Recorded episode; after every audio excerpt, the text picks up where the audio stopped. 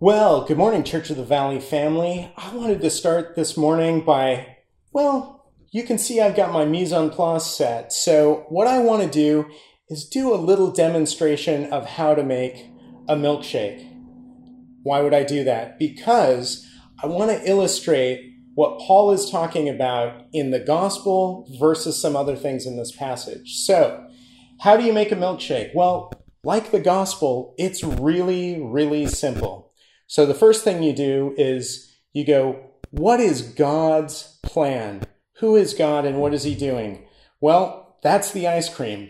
That is where the story begins. Without God, you got nothing. And then, having put the ice cream in the blender, I'm going to add just enough milk, hopefully, to make it all smooth and even out. And that's going to be the gospel because without the gospel of Jesus Christ, this milkshake isn't going to reach me because it's going to be too thick. So here's what I'm going to do I'm going to add a little because I can always add more, but I can't add less. And I'm going to blend. And here we go. All right, this looks like it's going to be rather a thick shake that's okay because I think it's going to go down smooth in the end. And hey, if what I'm after is a milkshake or the simple gospel, then I am all set. What could I add to this to make it any better? Nothing. And yep, tastes perfect. It's going to satisfy me. But what happens if somebody isn't satisfied with that? What happens if somebody wants to, I don't know, change things up a little bit? Well, that's something called syncretism. And to get syncretism, you have to not spill the extra items on the floor, but you do need to look around the world at other religions and try to add some things. And the first thing I notice about this gospel shake is it's only good if what you value is God and the gospel.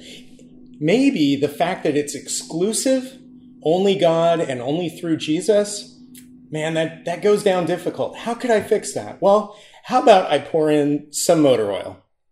Mmm, delicious. Not too much because, you know, we don't want to die quickly. So we're going to put that in. But let me think, what else is wrong? I don't know. Vanilla is kind of bland. Motor oil, not particularly tangy. So I've got here my mother's famous brisket seasoning. And I mean, who wouldn't like that? We gotta spice things up. We gotta, we gotta add some wild ceremonies or we've gotta, gotta add some practices that we find in, in unique places. So let's put some of that inside. Mmm. All right. Now now that I've added this, I'm thinking there might be something wrong here. And I think what's wrong here is there's not enough meat to it. And that's why, as the last step, I'm going to take this linguiça, and maybe this represents um, some things that I can do, concrete things that I can do to get right with the universe. I'm going to add this to what started off as a pure gospel shake, and now I'm going to blend that up and see how it turns out.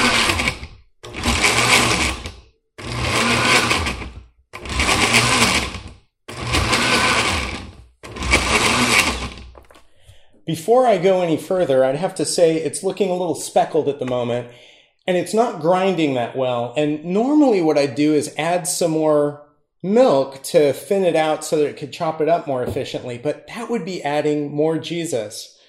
And that's not what a syncretist is trying to do. They're, they're, they're trying to remove as much Jesus, dilute as much Jesus, add as many other priorities as possible. Let's keep going. All right. Boy, those, those works of the flesh are really difficult to incorporate. Let's try a higher speed.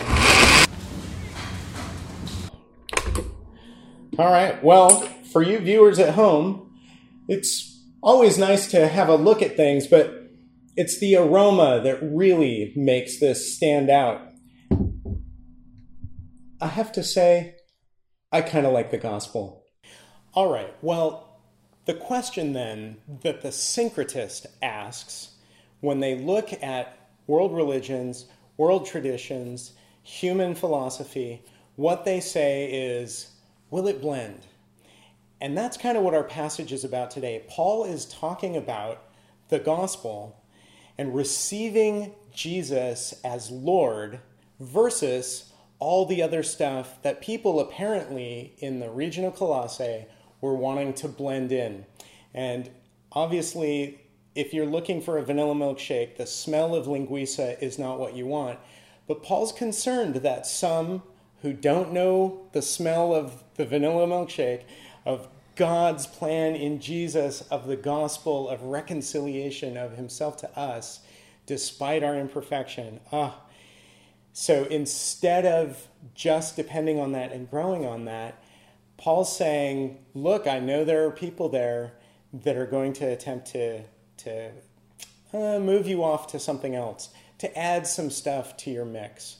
And so Colossians chapter 2 uses some strange expressions, and that's because Paul is addressing particular aspects of false teaching that are the focus of today's passage. But before we get there, we have to start at the very beginning of the passage because it starts with the words in the NIV in Colossians 2 6, so then. Okay, and all of a sudden we go, okay, that's a connection point to what Paul's been saying.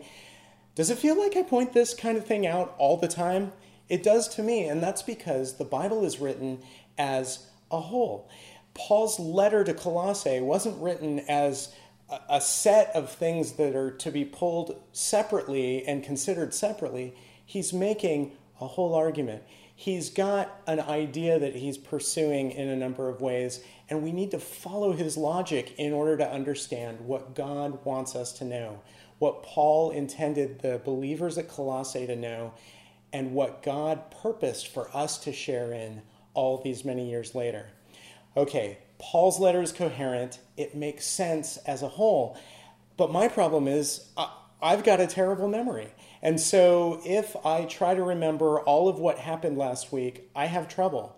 So let's go back and see what Paul was talking about before we transition into this what so then we should be doing. So, as Pastor Tim described, in last week's message, Paul says in Colossians 2 2 and 3, My goal is that they be encouraged in heart and united in love, so that they may have the full riches of complete understanding, in order that they may know the mystery of God, namely Christ, in whom are hidden all the treasures of wisdom and knowledge.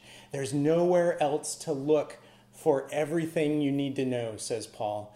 What does Paul want for the Colossian believers? That they would know Jesus, that they would know him.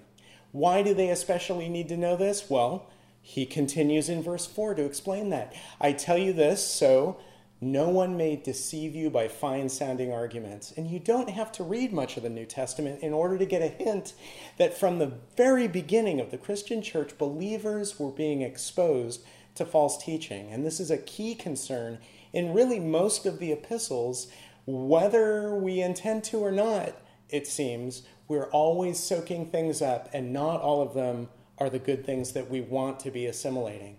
And fine sounding arguments have always been dangerously impressive sounding, but Paul concluded last week's passage by noting that he had confidence based on evidence of the Colossians' discipline and faith in Christ.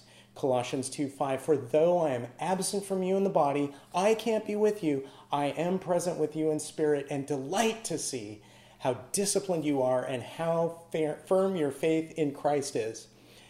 So then, as we start verse 6, just as they have gotten to know Jesus and are displaying growth and substance because of the understanding they're developing, Paul says, Keep it up. Verse 6 so then, just as you received Christ Jesus as Lord, continue to live your lives in Him. Okay, so Paul is saying more than just keep it up. He says something about receiving Christ. In fact, he says two things about receiving Christ. Being in Christ's lordship is the first thing he says. He says that his readers have received Christ Jesus as Lord. What does that mean? It means Jesus is the boss. The phrase means Jesus, the Messiah, is my king.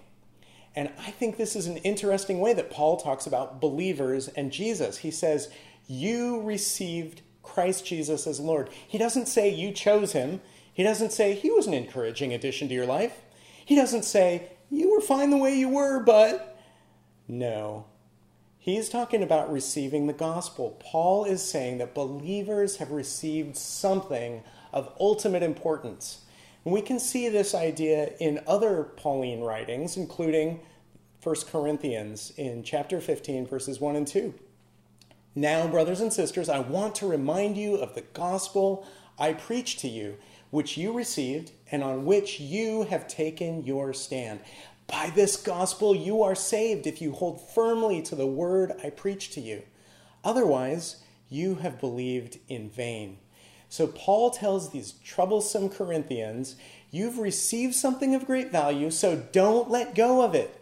He goes on in that chapter to say, What I received, I passed on to you, and talks about the death and burial and resurrection and appearances of Jesus, because the gospel is about the person, Jesus. All right. When I made that milkshake, ice cream and milk, what I'm trying to symbolize is the gospel is about Jesus. It's God's plan for humanity through Jesus. And we keep going back to this because this is the reality of what God has done for us in Christ. And the reality is, we need reminders of what we have received in the gospel of Jesus. We need reminders. We need reminders of what the authentic gospel is without any disgusting additives if we're going to live life the way God intended us to live. So, how are you being reminded? Where are you personally getting your individual reminders of the gracious gift of Jesus? Those who deliver the word at Church of the Valley are responsible to provide this. Those who select songs seek to do this. Those who lead community groups ought to be focused on this. One on one disciplers should be aiming for this in those they disciple, but unless you engage, it doesn't matter what they do. We need these reminders because the relationship with Jesus is very different from any other relationship we have. It's tricky because he is the boss. And so I have to ask you have you ever had a boss, a manager, a chief, uh, whomever, who commanded your respect but also had your friendship. I feel really fortunate in that this has happened several times in my working life. Bosses I have known as people, as individuals outside of the work relationship, known them well, and respected them both in the workplace and out of it. And Jesus is a little bit like that. Those are, are whispers of what, what the real relationship with Jesus is because he's the biggest boss ever. And yet he's a perfect combination of powerful and personal because Jesus perfectly combines power and presence. And you can know him even though he's beyond understanding. You can know him, I'm going to say that again, but he is beyond understanding. That doesn't make sense, right? We can't wrap our minds around him, but he wants us to know him as fully as we possibly can. But which way do you err? So, my question is Does Jesus, as you know him, look more like a distant CEO or more like just another bro? Maybe you say, right now, he is my boss and he is my friend, and I, I've, it's all good. That's not my question. My question is, what's your tendency? Do you see him as distant, as powerful, as authoritative, but not directly interested in you, or not very much? Or do you see him as all about you, but maybe you're not seeing all of his majesty and all of his power? Despite this huge difference between us and God, this huge distance between us, Paul is saying that this boss of all bosses, Jesus, needs to be known.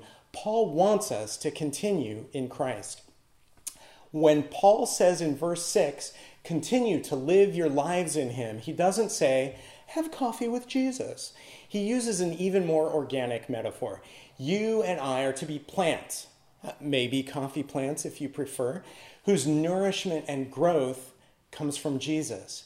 Be Jesus powered coffee plants, overflowing with what He produces in you, not what's around you naturally.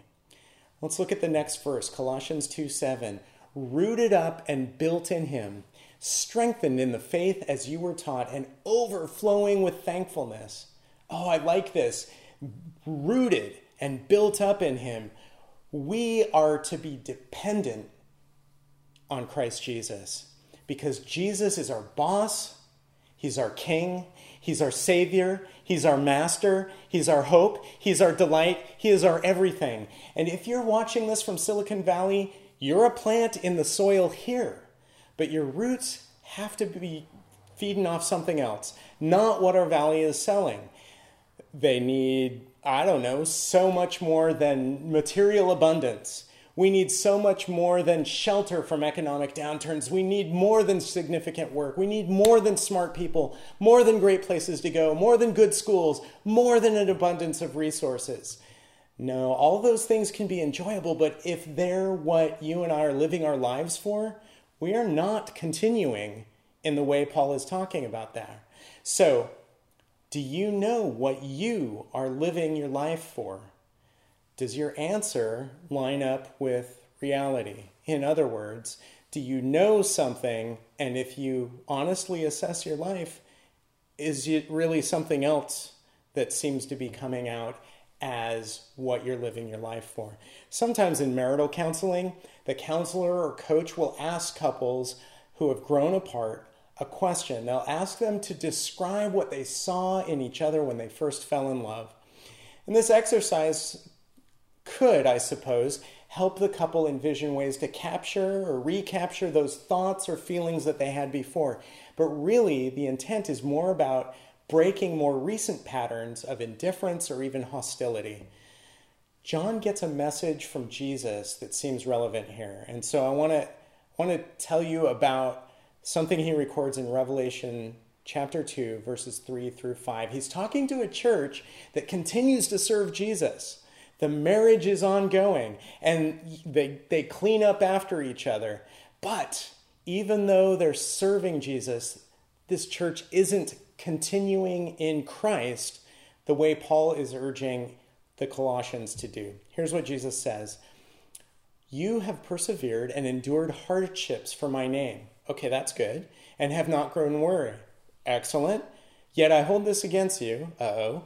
You have forsaken the love you had at first. Consider how far you have fallen. Repent and do the things you did at first. If you do not repent, I will come to you and remove your lampstand from its place. This isn't a plant metaphor, it's a new metaphor. It's a metaphor about light. Okay, We Don't Talk Anymore is a sad song when it's about people who don't feel the same way for each other. But when it's us and Jesus, it is a dire situation, and Paul is about to explain how that could happen in Colossae. So, is We Don't Talk Anymore anything like your relationship with Jesus? All right, in the next uh, bit, Paul is going to talk about being free, and Paul wants his readers to be free, to remain free from slavery to sin. And he, he talks about this elsewhere. In Romans 6, verse 16, he says, Don't you know that when you offer yourselves to someone as obedient slaves, you are slaves of the one you obey, whether you're slaves to sin, which leads to death, or to obedience, which leads to righteousness. What he tells the Galatians in his letter to Galatia is in Galatians 5:1, it is for freedom that Christ has set us free. Stand firm then, and do not let yourselves be burdened again by a yoke of slavery. You can't keep picking this up. Be free. Be really free. Don't be enslaved to your appetites or your habits or your cultural traditions or your family or whatever it is that keeps dragging you away from that milkshake that's pure God's plan of the gospel in Jesus. Because all of these other things can be ideas that imprison. What he writes to the church at Colossae is, in verse 8, see to it that no one takes you captive through hollow and deceptive philosophy which depends on human tradition and the elemental spiritual forces of this world rather than on Christ.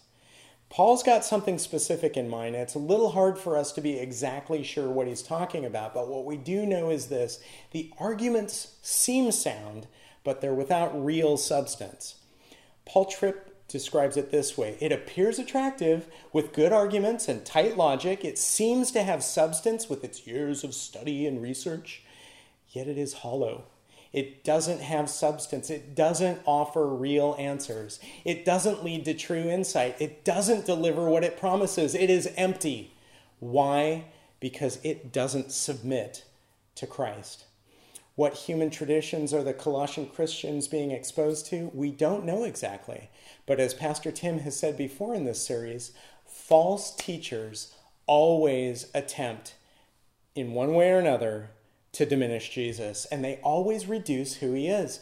They always crowd him out with other priorities. Ultimately, they do what Paul Tripp said they don't submit to Christ. Now, I'm the last person to be afraid of ideas. Having ideas are good not discerning good ideas from bad ideas is, well, a bad idea. The Apostle Peter talked about this in one of his letters. He said that false teachers make promises of freedom but deliver slavery. These false teachers promise them freedom while they themselves are slaves of depravity, for people are slaves to whatever has mastered them. If they have escaped the corruption of the world by knowing our Lord and Savior Jesus Christ and are again entangled in it and are overcome, they are worse off at the end than they were at the beginning. Their hearts have hardened because they heard the truth, they responded to the truth, and the truth didn't take root. Paul's looking out for the churches Peter's looking out for the churches as well, knowing what a danger it is for people who should be free in Christ to instead be persuaded to serve and be enslaved to anything else. These people peddling anything but the pure gospel of Jesus Christ are pushing errors. And if Jesus isn't our everything, then the errorists win. That's right, the errorists win. Okay, tradition and elementary principles. If we go back to the text in verse 8, uh, here's a side note. See to it sounds kind of businesslike in verse 8, but I'd translate the Greek as look out or beware because of the combination of words used. All right, 2 8 again. See to it that no one takes you captive through hollow and deceptive philosophy, which depends on human tradition and the elemental spiritual forces of this world rather than on Christ. What we read as takes you captive means something more like drags you off like loot. The warning is if you fall into the philosophy that Paul is talking about, it will control you, it will own you. You're supposed to be owned by Jesus. And Paul is saying, look out. There are things that will own you instead if you pursue them, because tradition can enslave. What is this philosophy like? As I've said, we don't know exactly, but tradition was something Jesus confronted with his earthly ministry. We've seen in our study of John's gospel, remember that? The teachers of the law mostly didn't like who Jesus was or what he taught, and what he didn't teach. They wanted to add things to the milkshake. They didn't value the plan of God, they preferred the plan that they had. And the reality was that those teachers had added to God's law from the Hebrew scriptures, and Jesus called all of us to a greater righteousness than any of those teachers could demonstrate. In Matthew's gospel, Jesus puts it this way in uh, Matthew 5, verse 20 For I tell you that unless your righteousness surpasses, excuse me, that of the Pharisees and the teachers of the law, you will certainly not enter the kingdom of heaven. How could that be? These people were committed to living out their lives according to God's law. Well, their version of God's law. And their version wasn't rooted in Jesus as Lord, as Paul is telling the Colossians, and so they didn't grow. Are Jewish traditions the one facing the Colossian church? Maybe partly. Probably they were also confronted with teachers whose ideas were from pagan religions, pagan philosophy, or even Jewish philosophy as opposed to theology. But what about elementary principles? Well, elementary principles flunk out. The NIV translates this as elemental spiritual forces.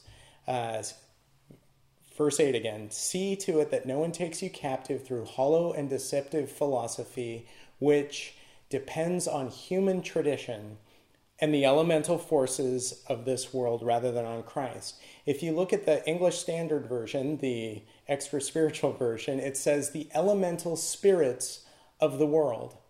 Okay, a little bit different read.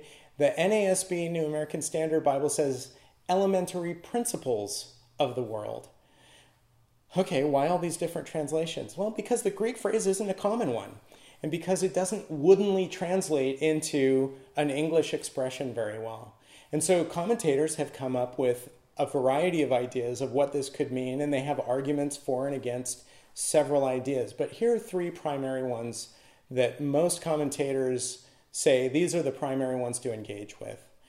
And it has to do with powers, with spiritual beings, or with basic religious ideas. So, powers could be pagan deities or maybe the elements that the ancients believed made up the world, like earth, wind, and fire, not like your shining star, no matter who you are, uh, but earth and wind and fire, okay?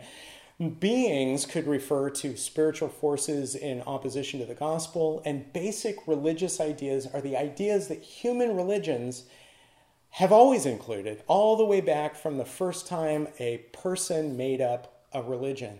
And the debate between holders of these views involves people with a much better feel for the language that Paul is writing in than I have, for sure.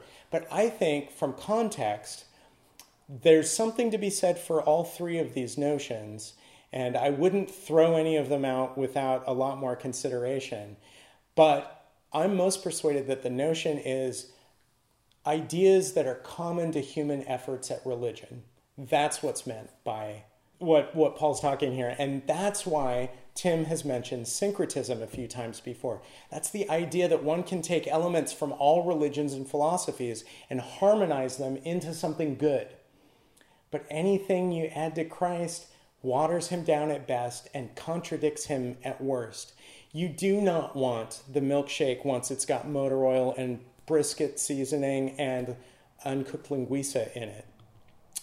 So, my question to you is what ways are you aware of in which you are drawn to human efforts at religion? What what kind of human religion are you drawn to? Is it to, to works? Is it to knowledge? Is it to good deeds? Is it to disciplines? Is it to feeling smug? Is it to heredity? What is it? There are all kinds of ways in which humans have practiced religion. Is there a way or two that you find yourself in your flesh tempted toward? Paul doesn't spend a bunch of time explaining what he's arguing against, though, despite the fact that I've now spent a little while on it. He instead points his readers to the who he is arguing for, because once you know the taste and smell of the real milkshake, you are not going to want that other garbage, because the real one's going to make you full. So Paul says to look at who Jesus is. In verse 9, for in Christ all the fullness of the deity dwells, lives in bodily form. God is spirit. And yet, Jesus, who had a bodily form, is God. They are one. He's not missing any godness. Jesus is God. Jesus is God with skin. But that's not a random thought because Paul connects that to who you and I are. Verse 10 In Christ you have been brought to fullness. He is the head over every power and authority. Paul says, You have everything you need in Jesus. Everything you were designed to be, everything our good God intended for you is experienced by that connection to Jesus that Paul has been talking about. Everything God intends for you comes by being and remaining in Christ. Paul says, don't listen to those who teach based on tradition or powers or beings or human religious ideas, however attractive you may find any of them. There is no power, no authority that is greater than Jesus. Not Muhammad, not Joseph Smith, not Lucifer, not rule following, not the promise of success and comfort, not the natural forces behind our material existence, not DNA, not even the law of Moses. And that means there is nowhere else to look for ultimate truth than relationship with the person of Jesus, receiving the work of Jesus and embodying the teaching of Jesus. Paul says that Jesus is the head of every power and authority, and he is the one who makes you full. Okay, Christ makes me full. He starts a relationship with me and he grows me. And as I remain in him and he develops me, he makes me full. Now let's move on because Paul talks about how Jesus gives you life. He wants you to be alive. Think maybe there was some teaching about physical circumcision by false teachers in Colossae. Mm, when I look at verse 11, I'm going to say yes. Verse 11 In him you were also circumcised with a circumcision not performed by human hands. Your whole self, ruled by the flesh, was put off when you were circumcised by Christ. Paul is saying human hands and human rituals never fixed the problem that you and I are sinners. Human hands, even when implementing rituals God instituted, like when Abraham got the covenant, he got circumcision and was instructed to follow that, but it didn't fix the sin problem, and the history of the nation of Israel proves it. Instead, Jesus took care of it, and the faith of Abraham and the faith of some of those who followed him were credited to them as righteousness that circumcision couldn't accomplish.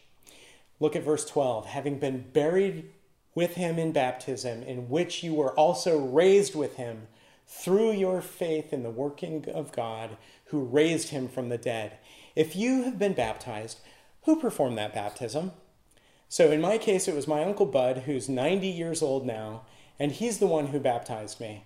But even though I love my Uncle Bud, he didn't bury me and he didn't raise me. He led me through a symbolic enactment of having died to sin, being buried with Christ, and then he symbolically raised me out of the water. But I came out because Christ brought me with him.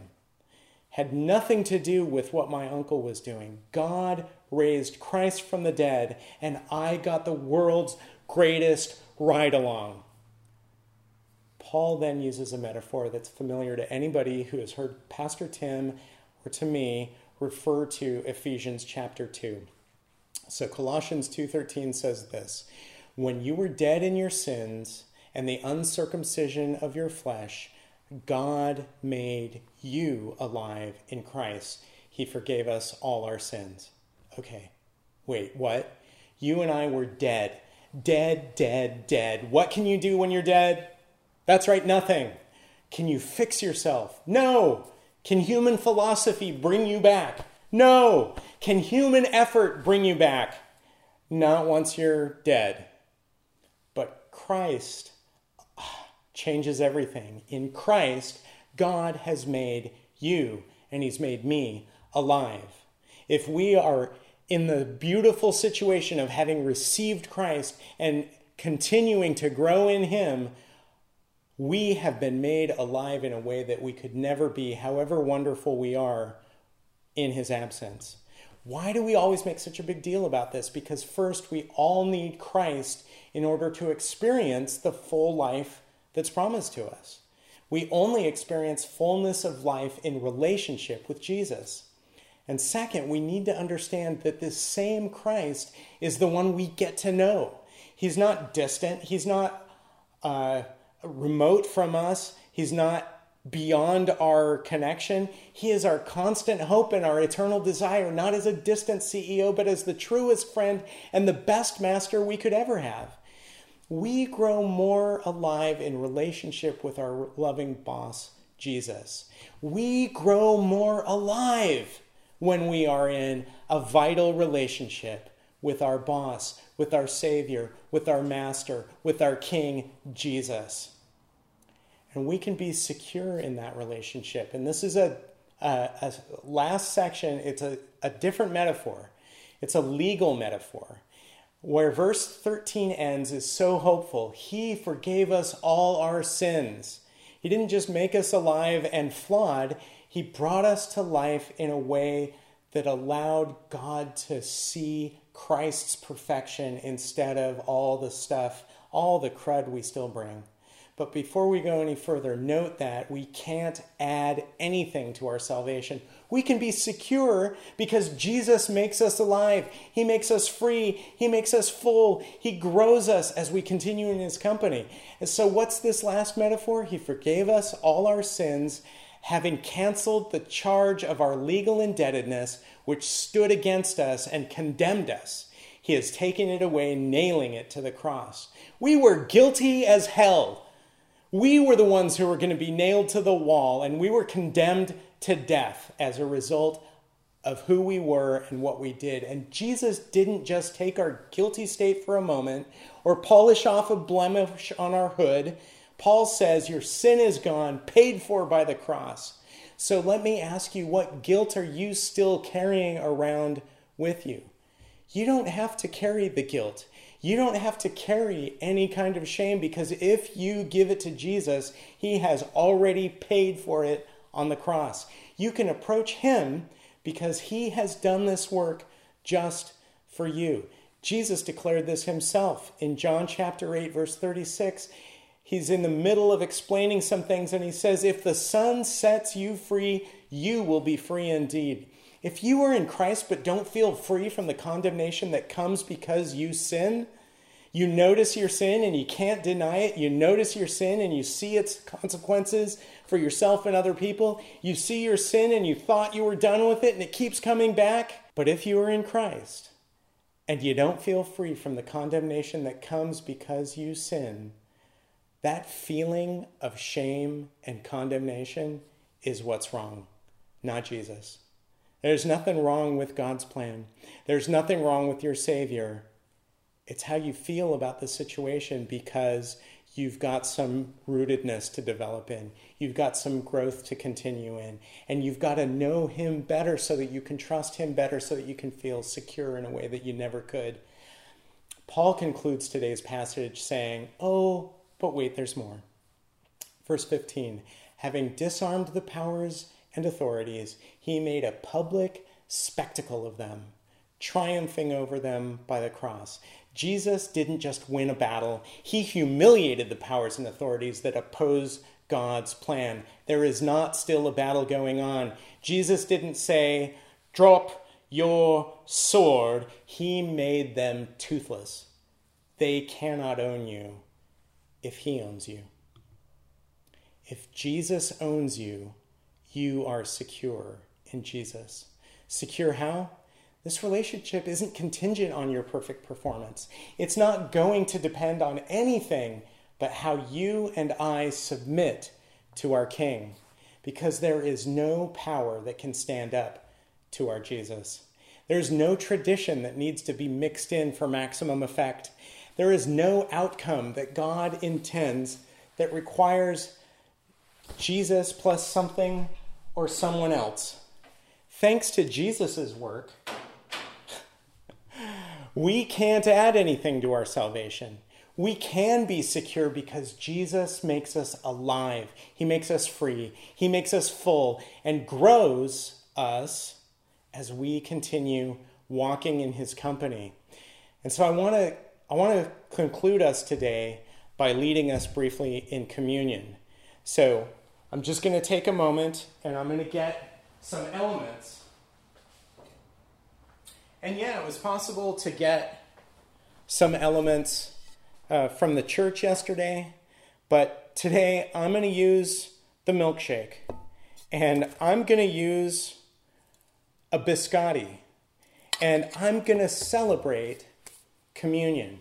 So today's passage talked about receiving Christ Jesus as Lord in verse 6. So then, just as you receive Christ Jesus as Lord, continue to live your lives in Him. And I mentioned Paul talking about similar terms of receiving the gospel in 1 Corinthians 15.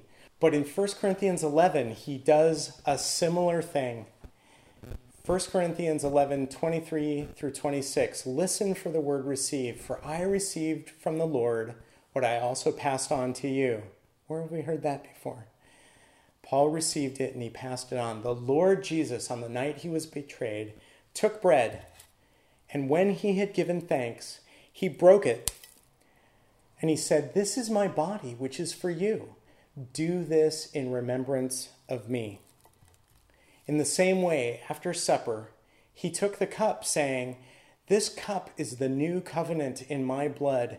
Do this whenever you drink it in remembrance of me. For whenever you eat this bread and drink this cup, you proclaim the Lord's death until he comes. So here's the thing if you aren't able to celebrate communion with us on the Zoom call, bringing whatever bread like item and whatever beverage like item that you have available, then you can do that right now. You can pause the video and when you're ready, break your bread like item. This is for you. Take it and eat it. Christ's body did what your body wasn't up for. It followed the law and it fulfilled it for you.